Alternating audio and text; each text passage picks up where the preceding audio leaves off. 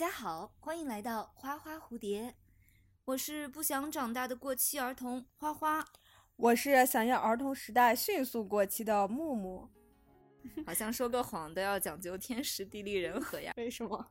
因为 那是他的福气。但是没有坚持下来，就相当于没有好了，总算是活到了现在。父母也要临时抱佛脚呀。他是父母式的拔苗助长。一些不良事情，每一个姐姐在童年都想帮一个顽皮的弟弟打架呀，无比较不童年。对，一种精准的排斥。文字当医生，出门去打针，打的什么针？打的害人针。给他一巴掌，叫他一声当不成。哎，木木，听说儿童节快到了，你想再过一个儿童节吗？大可不必，我们终于熬过儿童节啦。幸福的人用童年治愈一生，不幸的人用一生治愈童年。花花，你的童年是个什么样子的呢？我的童年呀。是充满谎言、嫉妒与虚无的。那你撒过什么谎呢？在你小时候，小时候撒的谎可多了，大多还是和我哥一起撒的那些烂俗的谎言，比如说啊，没有吃雪糕呀，没有向爷爷拿零花钱呀。你呢？有说过谎吗？当然说过呀，我跟老师说过谎。老师问我写完作业了没，我说我写完了，但是我忘带了。因为我家离学校就三分钟的路程，我老师就直接打电话给我父母，让他把我的作业拿到学校来。结果我爸爸来了，拿了一个空的作业本，里头一点作业都没有写，老师就很生气。结果我爸看到也很生气，当着老师的面就踢了我一脚。天呐，这 脚踢得好呀！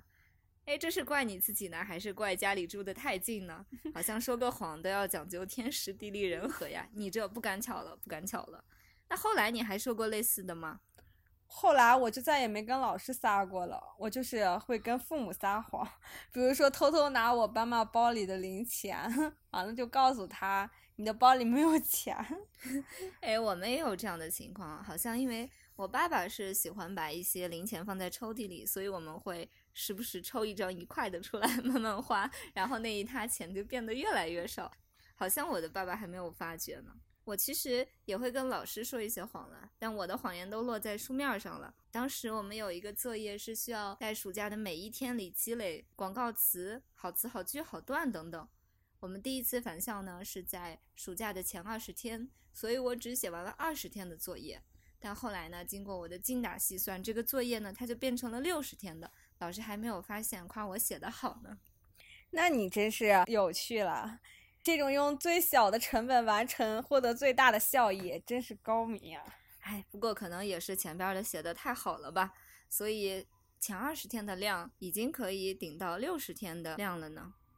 哎，还是不应该用作业来撒谎呀。那你还是个好学生呢。哎，也不至于，不至于。你那会儿是个好学生吗？不是，我记得我的成绩一直在班里是中等吧，不算太差，但也绝对不算是好学生。那你会嫉妒那些比你考得更高的同学吗？我一般不会在学习这方面嫉妒。我嫉妒最深刻的一件事情就是，我小时候我父母就没有给我买任何玩具，就比如说芭比娃娃和布偶什么的。有一个阿姨来我家，拿到了一个很大的玩具，放在我家的地上。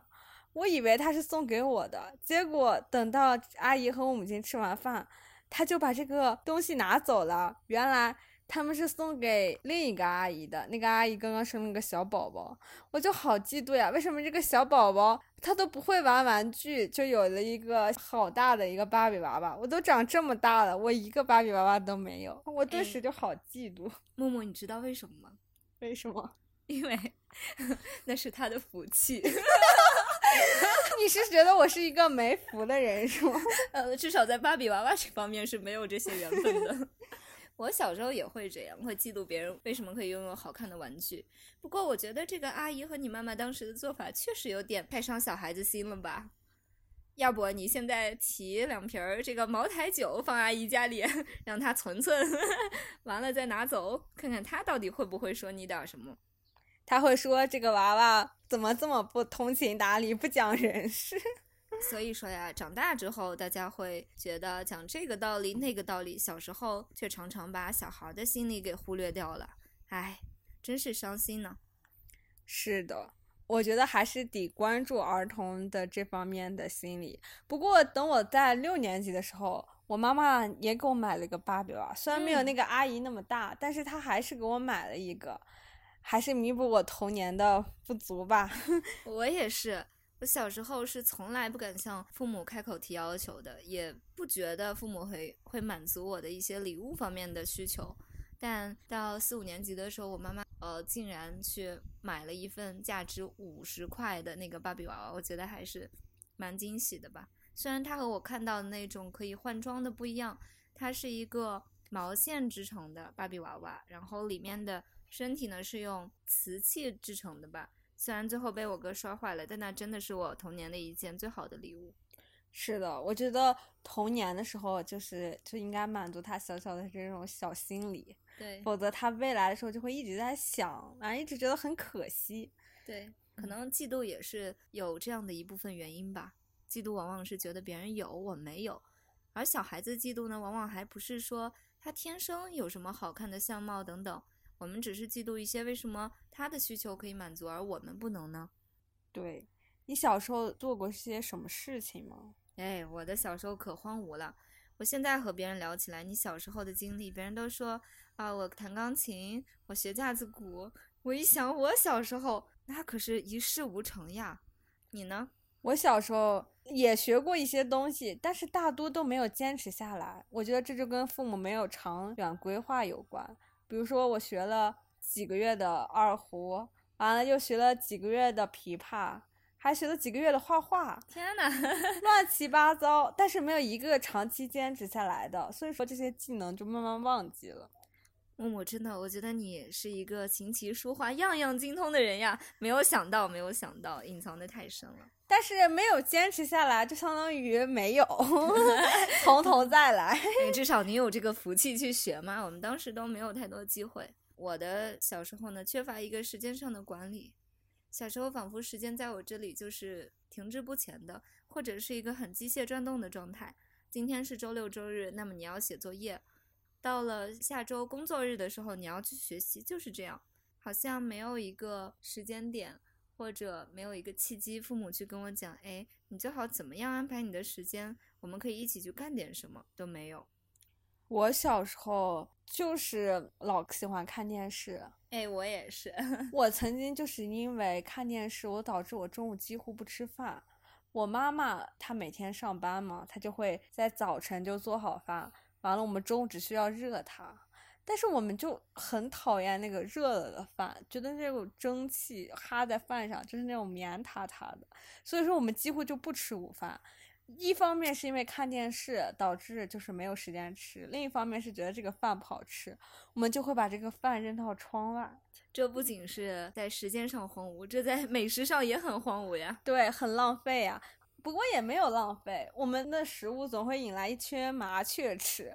结果我们家的那个门口就老是能看到一群麻雀，最后也被揭露了。是我们家一层就告诉我母亲，你你家俩孩儿每天就在扔饭，扔在我家地上。我一看，为什么每天都有？我后来才发现，原来是你家那俩孩儿每天中午不吃饭就给扔的。哎，感谢叔叔，让木木和他的孪生兄弟。茁壮成长，是的，是的，感谢他。哎，要没有叔叔，你们真的不一定能长到这个身高呢。对，这个叔叔还发现了一件事情。我记得我们为了看电视，我忘了关我们家的水龙头，就直接去上学了。结果那个水龙头漏了我们家一地水，心可真大。还是这个叔叔知道了，赶紧就跑到学校。把我们俩叫回去，结果我就记忆犹新，就是我妈妈在那一晚上都开始在那儿拖地，真的是，哎，很愧疚呀。幸福的童年需要一个叔叔来营造呀。也许就在那一个点就会发生一些意外吧。对，但是还好啦，总算是活到了现在，对，也也没有饿死。虽然在时间上有所虚度，但好在我们都健康的成长。如果回到过去，想给自己的儿童时期安排点什么做呢？我希望我自己能够持之以恒的学一门乐器吧。希望我的父母那时候能再耐心一点，教会我，你的生命是短暂的，你要去学会规划一些事情。当然，这些道理也都是能从书本中习得的。父母所能给的呢，是更细致入微的一个观察和引导吧。对，是的，是这样。比如说啊，咱们今天一起去哪里玩？一起去湖边感受大自然。明天呢，学习，呃，读点名著。后天呢，再干点不一样的事情。去体验这个世界的丰富程度。可是我父母在我小时候的工作就是十分的忙碌的，没时间陪伴我，也根本没有心思去安排一些事情，就是说导致我后来看见大家都表演才艺，都有个小才艺，比如说他唱歌呀、画画呀什么的，我突然觉得我虽然学过一些，但都是没有长久的坚持。我觉得这就和我父母，嗯，他的这个安排，他的忙碌？对，少有关。对，可能是那个年代，我的父母也没有太多时间来陪伴我，基本每个周末都是和我哥哥或者爷爷奶奶一起度过的。对，而且父母工作忙了以后，他就会很心烦。一是没有时间管你，二是积累的一些气，他就会撒在你身上。嗯，是的，他真的是父母，真的是会有这种问题存在。真的，父母也很难，他们每天要去上班，希望给孩子营造足够丰盈的物质条件。对，童年时期父母给你的印象是什么呢？我觉得有一定的缺失吧。我总觉得父母没有太多时间去陪我，你呢？周末会和父母待在一起吗？几乎也没有时间陪吧，而且他们还对这个一些学习的事情缺少一个长远的规划，他们总是到了就是临考试前，他们才想起来你还有一个考试，他就开始监督你的学习，但是他等到考试前监督的话。来不及了。对，而且整个学习是一塌糊涂。他就希望你在那一晚上就能搞懂整个知识。父母式的填鸭式教育，原来父母也要临时抱佛脚呀。他是父母式的拔苗助长。父母式拔苗助长，可以可以。所以你觉得是什么原因，你父母没能有足够的时间去陪伴你呢？我觉得一个是他们很忙，二一个是他们也不觉得。是，这是个事情，他们没有是在养育孩子过程中去学习、去提升。我觉得有一定因素吧，但更多我愿意放在忙这方面。提升的话，大家都会有的。我觉得我的父母从小对我付出的心血是足够多的，他希望我能够呃得到的不比别的孩子差，所以在工作中的忙碌是他们没有时间来陪伴我的成长。对，而且最关键的是，他会把那个工作上带来的那种很委屈呀什么的，就会撒在孩子身上。对，也有这个因素吧。我好像从小就比较会察言观色呢。你小时候会和妈妈顶嘴吗？我小时候一般不会，因为我觉得我妈妈是一个比较严厉的人，我很害怕她。那你父母对你撒气的时候，你会怎么反应呢？我就会接受呀。而且我也没办法呀，我是个小孩，我还打不过他们。你这是什么虎狼之词？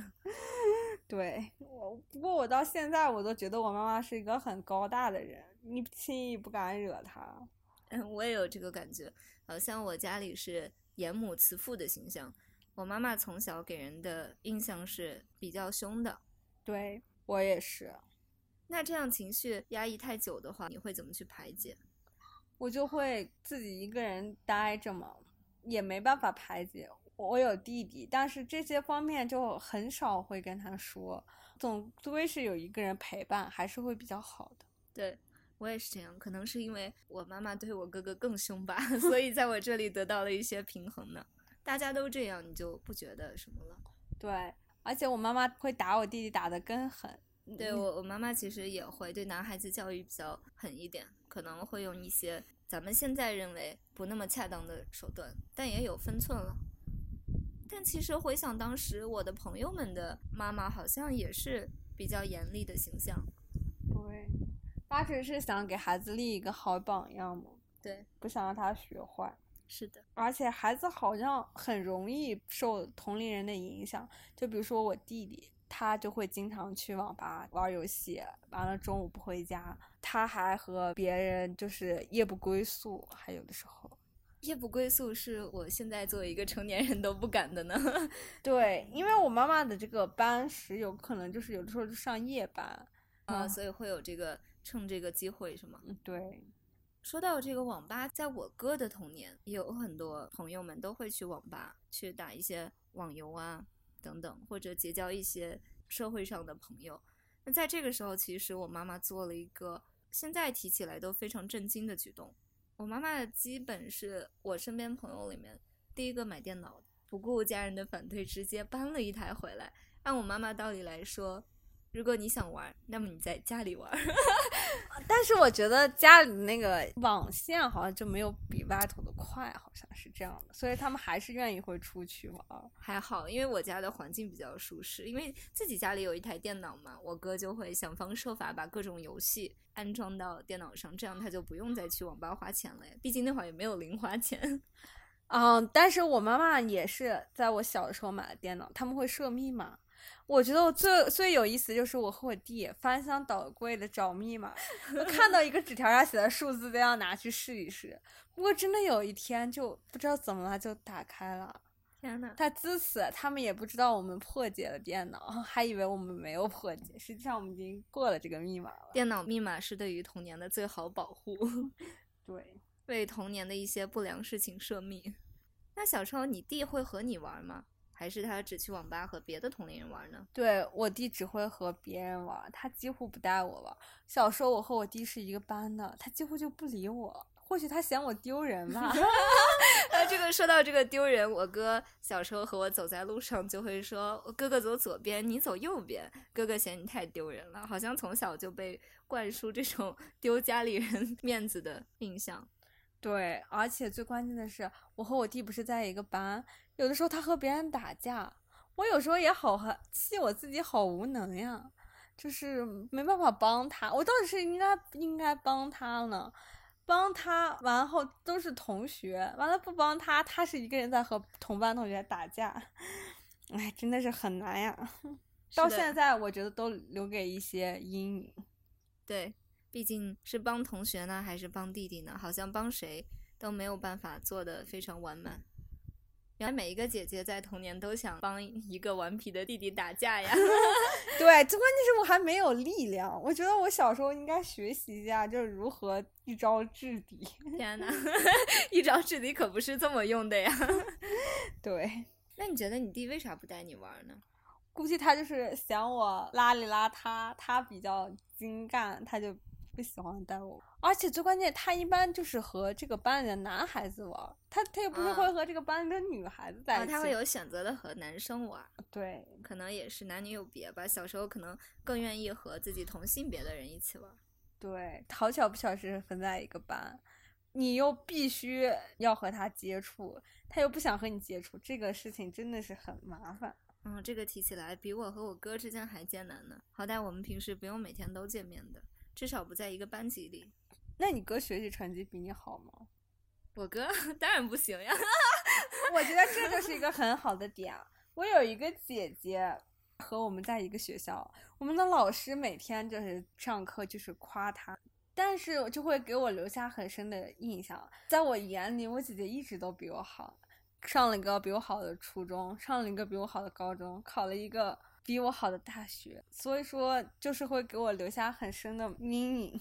我就觉得不要和家人在一个学校，这个太痛苦了。真的，无比较不童年。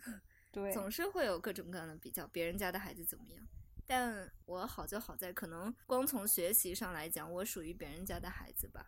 传统意义中听父母话的，不乱跑的，会按时完成作业的。但这个时候，我其实内心也并不是那么愉快的。我和我哥之间算是各有优势吧。我属于学习上的那种专心致志，而我哥属于头脑聪明，所以在这方面其实还是可以比较的。嗯，世界的参差总是留给了我们比较的余地。对，可是我在学习上输了，可是我在交往呀、活泼这方面，体育也没有赢，这就很惨，这就比较惨，家庭地位一下就下来了。那你和你弟是一直处于在同一个学校的情况吗？对，我们小学是同一个班，呃，初中是同一个学校，高中就不在一起了，但是之前是会一直在一起的。所以儿童时期是没有一个客观意义上的分别。对他有的时候下学，他都不会和我一起回家。天哪，客观条件的完美并不能创造 情感上的共鸣啊！但是好在一点就是，我们小学的环境啊，初中的环境啊，其实大家都了解的。整个学校所有的老师都知道我们俩是双胞胎嘛，嗯真的会很引起很多人注意。那还挺好玩的。你和你弟作为这种双胞胎的存在，有没有一些有趣的事情啊？有不一样吗？和别的同学？唯一一点和别的同学不一样，就是马上都能吸引老师的目光，几乎全校都会知道，哎，我们学校有一对双胞胎，就这个和那个。哎，可是你们看起来完全不一样哎，尤其是这种龙凤胎，但是我们也没有给别人带来太多的那种经验，只是一就开始一眼的好好奇是吧？没有长久的经验，只能说，他的这个好奇会慢慢就散了的。其实也没有什么，对吧？对，那你这个客观条件上和你弟还是有很长的、很稳定的一个相处过程。虽然他放学之后不带你回家等等，我和我哥其实，在处于这个小学的后半段，他其实已经升初中了，所以这个情况下，我好像在经历一个被动式的留下的状态吧，就相当于你的兄弟已经去在经历了一个新的阶段，去结交新的朋友。对这个世界有新的认识，好像你还在原地，虽然你也在成长，但你这个速度，你中间差的这四五年，就导致你有一个时间段是处于友情空白的。嗯，对，同时成长还是挺好的，能互相安慰，因为我们是在同样的一个阶段。对，那你小时候除了和你弟玩，或者你弟不带你玩，还有一些别的朋友和你玩吗？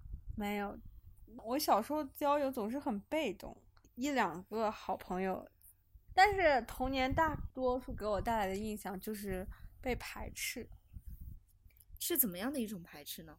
就是在语言上的一种排斥。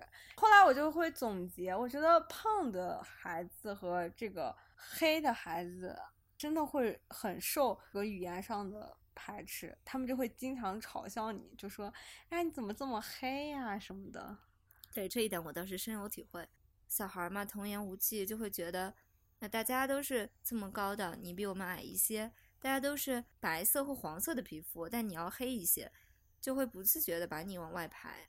对，而且最关键是我我后来总结的，但是我当时肯定心里想，为什么这群人怎么能在所有的孩子中一眼就挑准我？完了就开始一直说我，对一种精准的排斥。对一种精准的排斥，在一群孩子中间精确的找到我，排斥我，这种情况给人带来的这个心理还是很难受的。有没有可能大家不只是排斥你呢？就像你提到的，像皮肤有些黑，或者是身材稍微比别的小孩胖一些的，这些孩子也会受到排斥。他们排斥只是一个群体，而恰好你又在这个群体之中。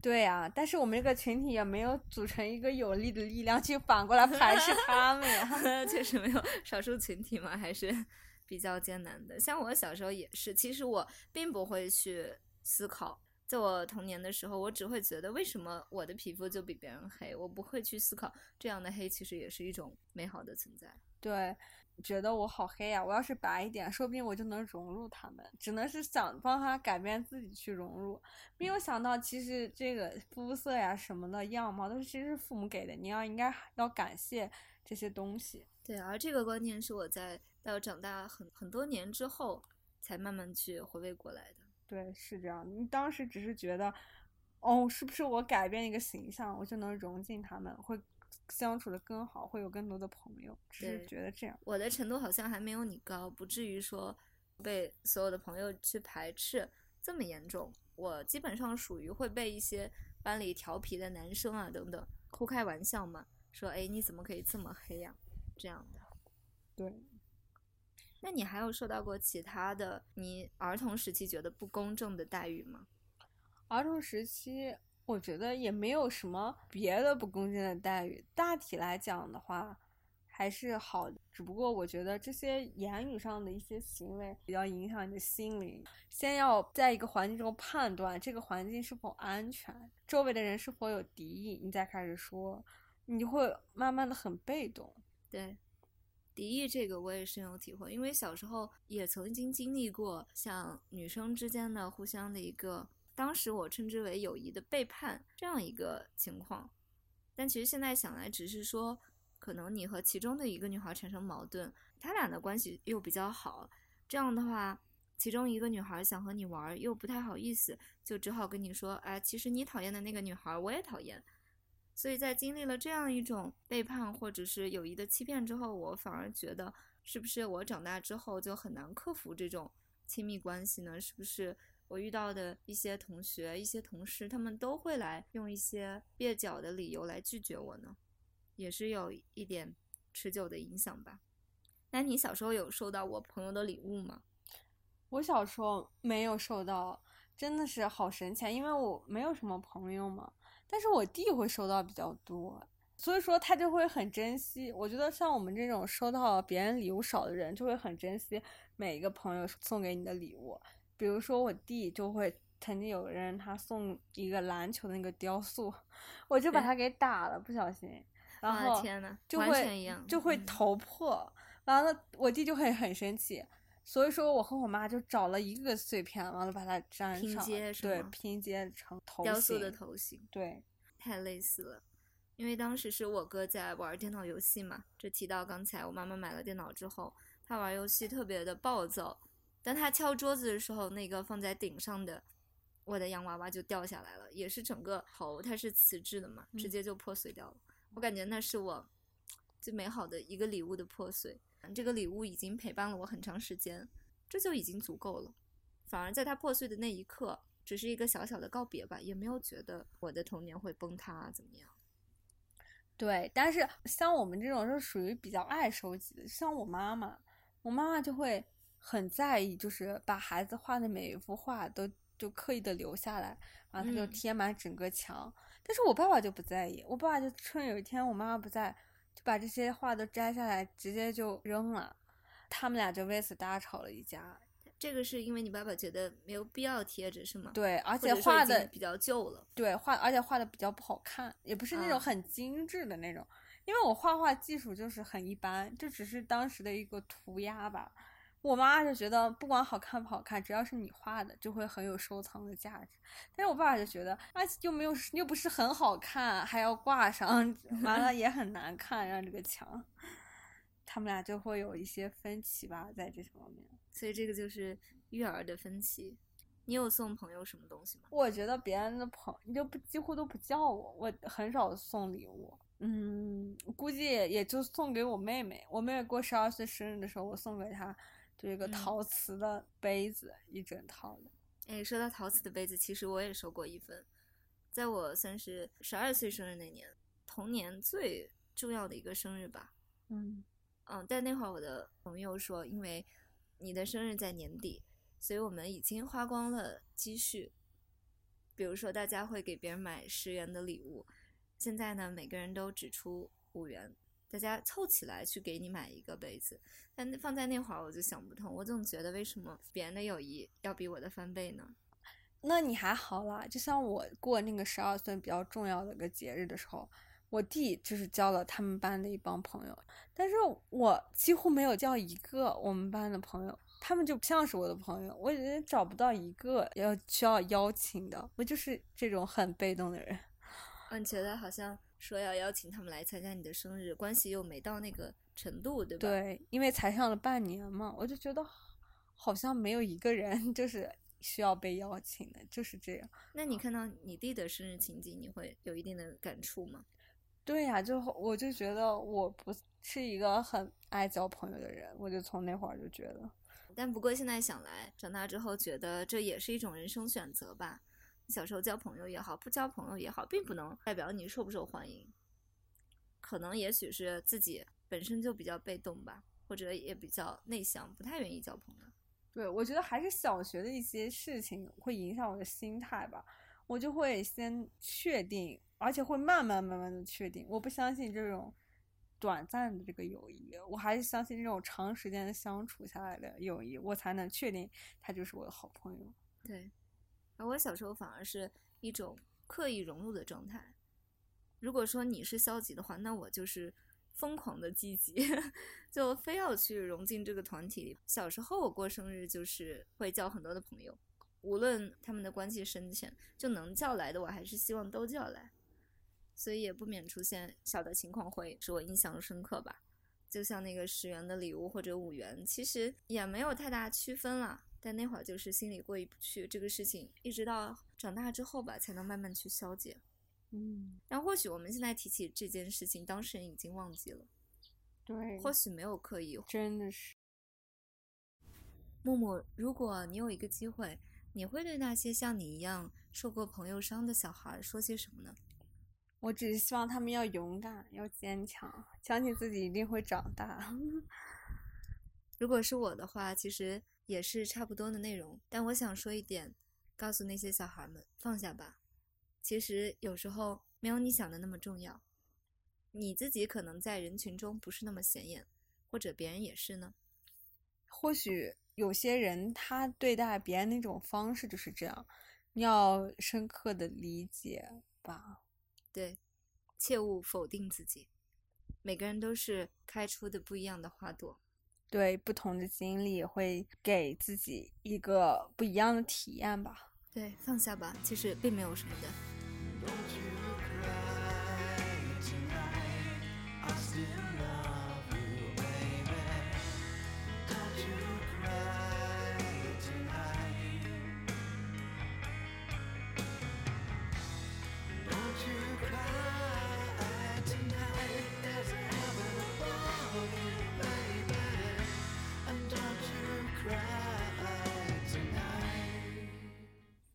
说了这么多啊，都是关于不想再过儿童节的一些理由。那你儿童节或者你的整个儿童时代就没有什么好的事情吗？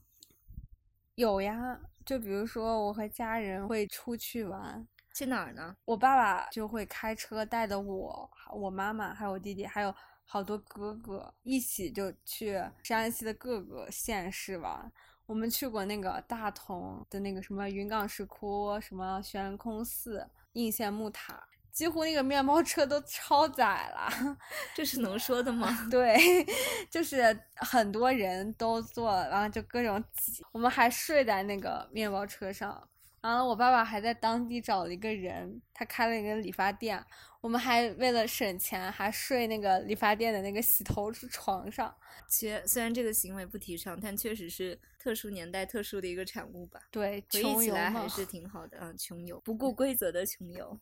对，我觉得，我觉得我和哥哥们之间的感情就是在一遍一遍的旅游中产生的。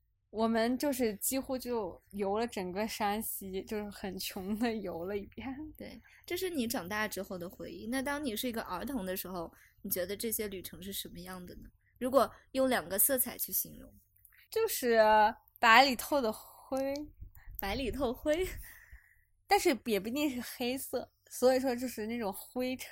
灰色的，为什么呢？是说当时的环境比较恶劣吗？对，空气 毕竟是塞满了人的面包车。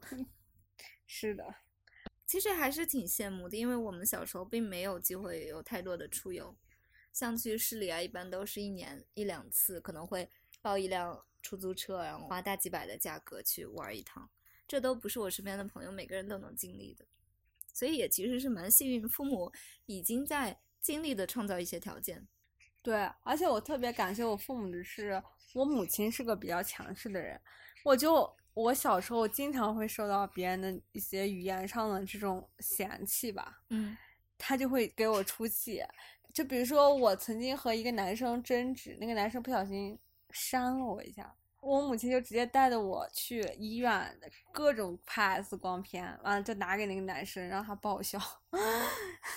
我觉得我不知道这个家长的这个行为到底对我在这个班子里日后相处到底有没有用，但是我当时我还是觉得我母亲是一个很伟大的人，她就能让我依靠，是个英雄式的人物。对，为母则刚，从霸凌的源头给你掐断了。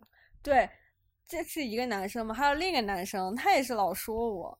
完了，我母亲开家长会的时候，直接就点名找到那个男生的父亲，让他管好他的儿子。这也是挺霸气的一幕。对，但是我母亲还是会比较就是委婉的。后来她和那个男生的父母探讨 如何更好的提高两个孩子的学习成绩。果然绕来绕去还是得学习。英雄式的父母形象确实是能为儿童塑造一个很好的榜样，能够提供很多安全感吧。对。那小时候除了游玩，你家会经历搬家吗？也是一种位置上的移动。我我小时候没有搬，我是长大了才搬家。但是我觉得还是蛮好的吧。你会整理一些你过去的东西。有的时候我就看到，就是像有些人送给我的一个纸条，他上写的一些祝福的话语。对他就会写你要勇敢些，要别再受别人欺负了。你要勇敢些。其实我儿童时期是有很多次搬家的。所以，我现在回忆起来，我的儿童时代就好像是大家说听到哪首歌会想起来我那个时候的处境，那个时候一个心境。而我的话，可能谈到这个，比如说小学一到几年级、幼儿园，它分别都是在不同的地方度过的。可能你说到我幼儿园，我就会说，啊，那当时我家是住在哪里？住在村子的北边。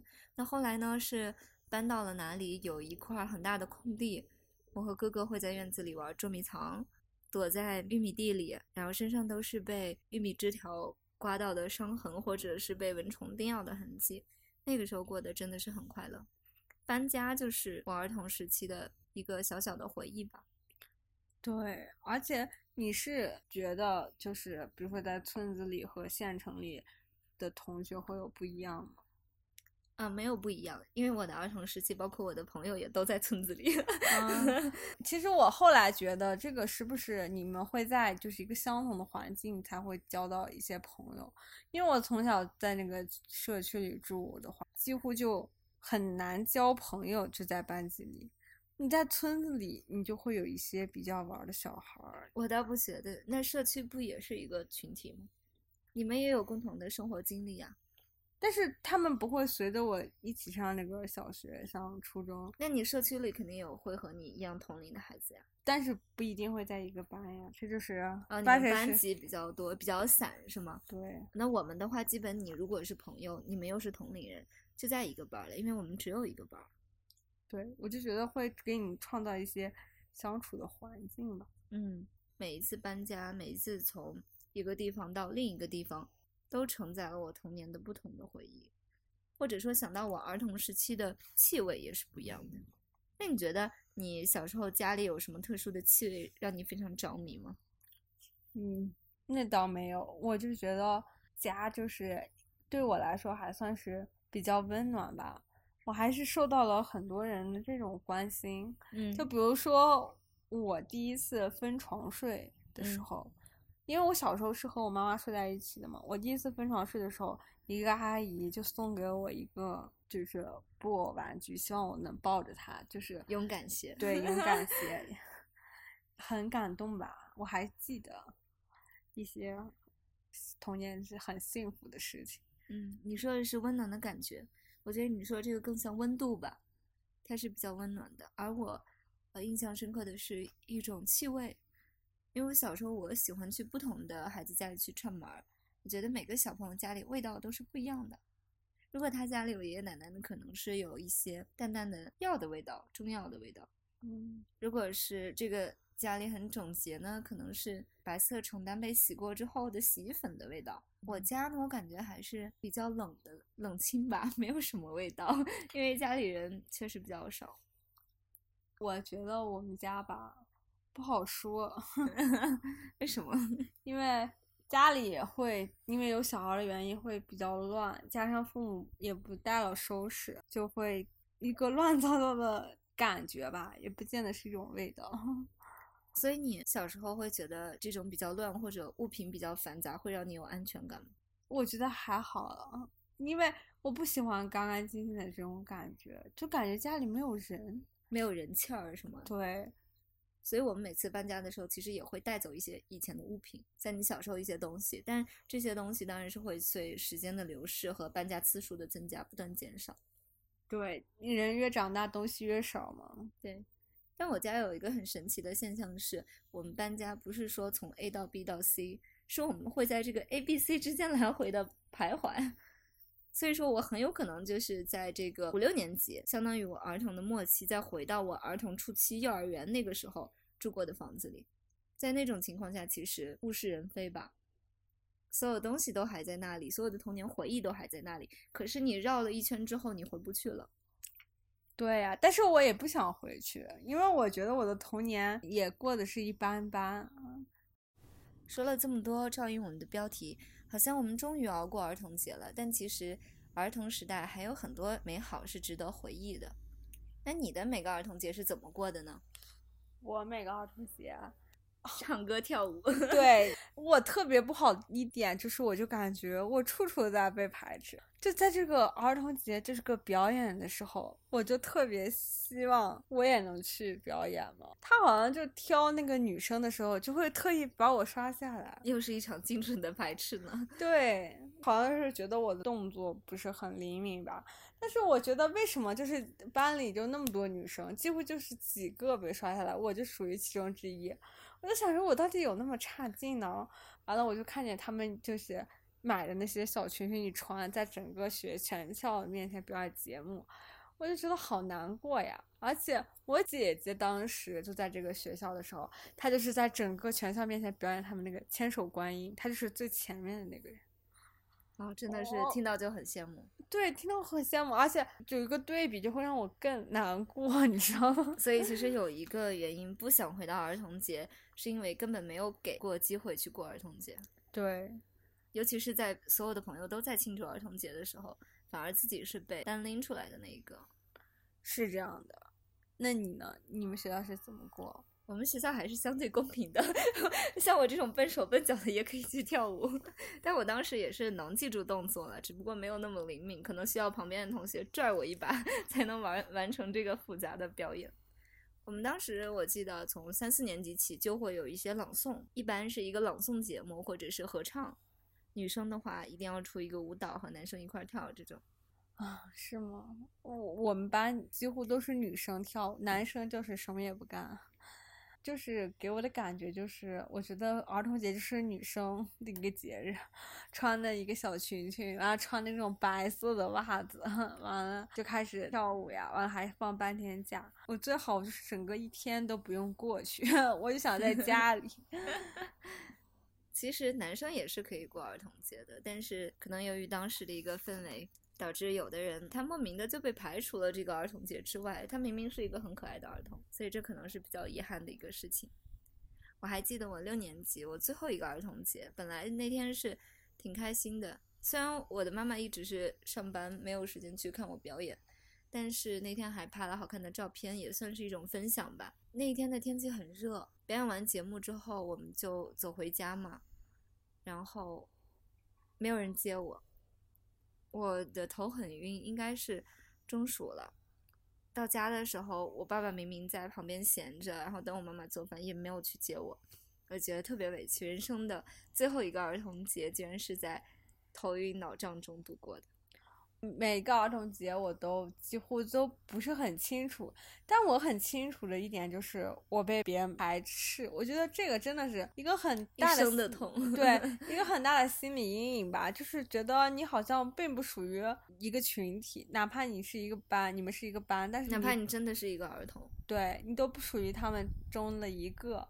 所以说，我觉得儿童节对我来说就是一个感觉，就相当于一个才艺表演。只有能懂才艺的人，能会展现的人，才有资格去去展现。剩下的人只是在周围看而已。对我也有这个想法，但好在我们当时的分配也是比较均匀的，大家都有机会去参与这个节目，还是比较开心吧。会拿一些零花钱买一些棒冰什么的。或者那一天不上学就已经很让人开心了吧？那倒也是，但是希望他不要安排在周六，毕竟周六本来就是一个休息的时间。是的，他最好他不要调休。对，那你小时候儿童节会穿一些什么样的衣服吗？表演才艺的人，他们才会去专门买一些就是服装，符合这个舞蹈的一些服装。剩下的人几乎就不会穿什么了，就会穿校服吧。好像我的父母还是很在意儿童节的。我妈妈每次都会斥巨资给我买一套新的装备，像新的裙子啊等等。那我妈就几乎不会，因为她会觉得这些东西都太浪费了时间了。所以儿童节对你来说，不仅是表演机会的缺失，还是换一套新裙子机会的缺失，就没有这个物质条件和这个参与的机会都没有给到。对，所以说我就觉得儿童节对我来说还是比较陌生的。嗯，没有什么特殊的记忆点，记得都是很伤心的往事呀。不过还有一个记忆点，如果翻相册的话，会发现儿童节和老师还有同班同学拍了很多的合照。那每一个合照我都举着那个当年三好学生或者是什么一等奖的奖状，还挺高兴的。对，那你那是因为你学习好嘛？像我们这种中等的，就什么都不突出的人，就几乎就是好像就是很很透明，是个隐形。在表彰阶段也没有得到一定的强调。嗯，儿童节可以让不想表演小朋友的、不想表演才艺的小朋友不表演才艺呢？儿童节嘛，可不可以让儿童去 欣赏一些别的才艺？那总是得有人表演才艺，才有人欣赏呀。如果所有人都不表演，能不能让老师来表演节目给儿童看？我觉得也很开心吧。对，我有的时候不知道是因为被拒绝的多了才被动呢，还是因为被动所以才会被拒绝。这种事情真的不好说。所以说，我也挺喜欢看别人表演节目，只要我自己不要参与。那关于儿童节，你最大的遗憾是什么？最大的遗憾就是我没有，就是真正的融入我童年的每一个儿童节。对，而且我是很拒绝去回忆童年的。我觉得童年给我带来的阴影比快乐多吧。所以说，最好就是千万不要就是强调这个节日。所以你并不是很想回去，是吗？如果现在给你一个机会回去，回到过去，你会怎样度过你儿童节的一天呢？不要单回到一天吧，就是如果是回到童年的话，我觉得我还是希望自己能成为一个很勇敢的人，很善于别人交流的人。或许可以和老师提一提，虽然我我的表演能力不是特别的好，但我会努力，是不是？对，而且我觉得老师一定会给你一个机会让你表演。对，但是我就从来就没有跟他。们说过这种情况吧，或许是也没有那么严重，但是会给我造成影响，但是我也没有及时和他们去沟通。嗯，童年的事情就是后劲儿很大，小时候不觉得有什么，长大之后越想越不对。刚才咱们谈到不太想回到过去的儿童节，不太想重走自己的儿童时代。那如果之后当你有小朋友之后，你会怎样去给他过儿童节呢？我觉得吧，还那就带他去公园。去旅游，去让他见识一下更别样的人生吧，别样的，就比如说带他去图书馆学习学习，更多给他更多的陪伴吧。嗯，但你孩子好惨呀，明明在 六一儿童节终于熬过了学习的苦日子，还要被你带去图书馆。但是也能带他去公园，带他去各种景点去玩嘛。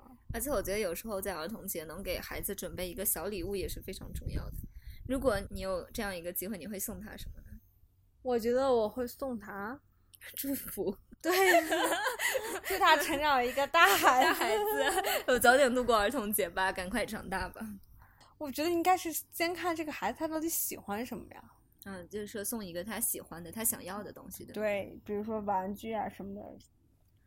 一个很具体的一个东西，但是拒绝任何关于这什么电子游戏之类的东西，啊，电子设备的呢。但是我觉得你的孩子需要一个小天才电话手表，不然当我联系不到木木的时候，真的是没有办法，那一点办法都没有。或许我还可以问他的小孩：“你在干什么？你的妈妈在哪里？” 是吗？那就给他买一个 定位的连线手表。果然是父母的自我催眠式的感动，都是买了我们想要的东西。对，人家不是有句话说，为什么你的父母不挑食？因为他买的都是他喜欢吃的。对他不喜欢吃，他没买。他跟你说哪个东西有营养，哪件东西对对小孩好，都是他觉得。终于熬过儿童节了，再也不需要过儿童节了。所以提到这么多关于我们儿童节的回忆，更多是一些负面的一些情绪还没有被消解。但是我们要明白，每个人的人生都是一段经历，我们要去尝试。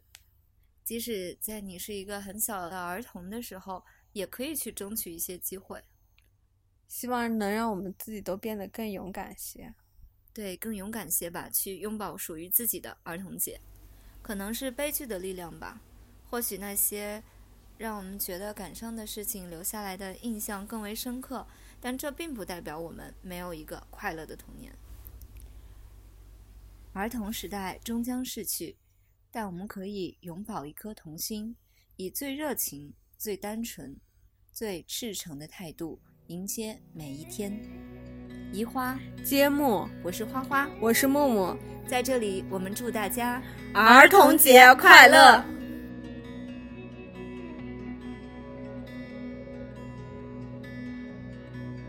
Like the rushing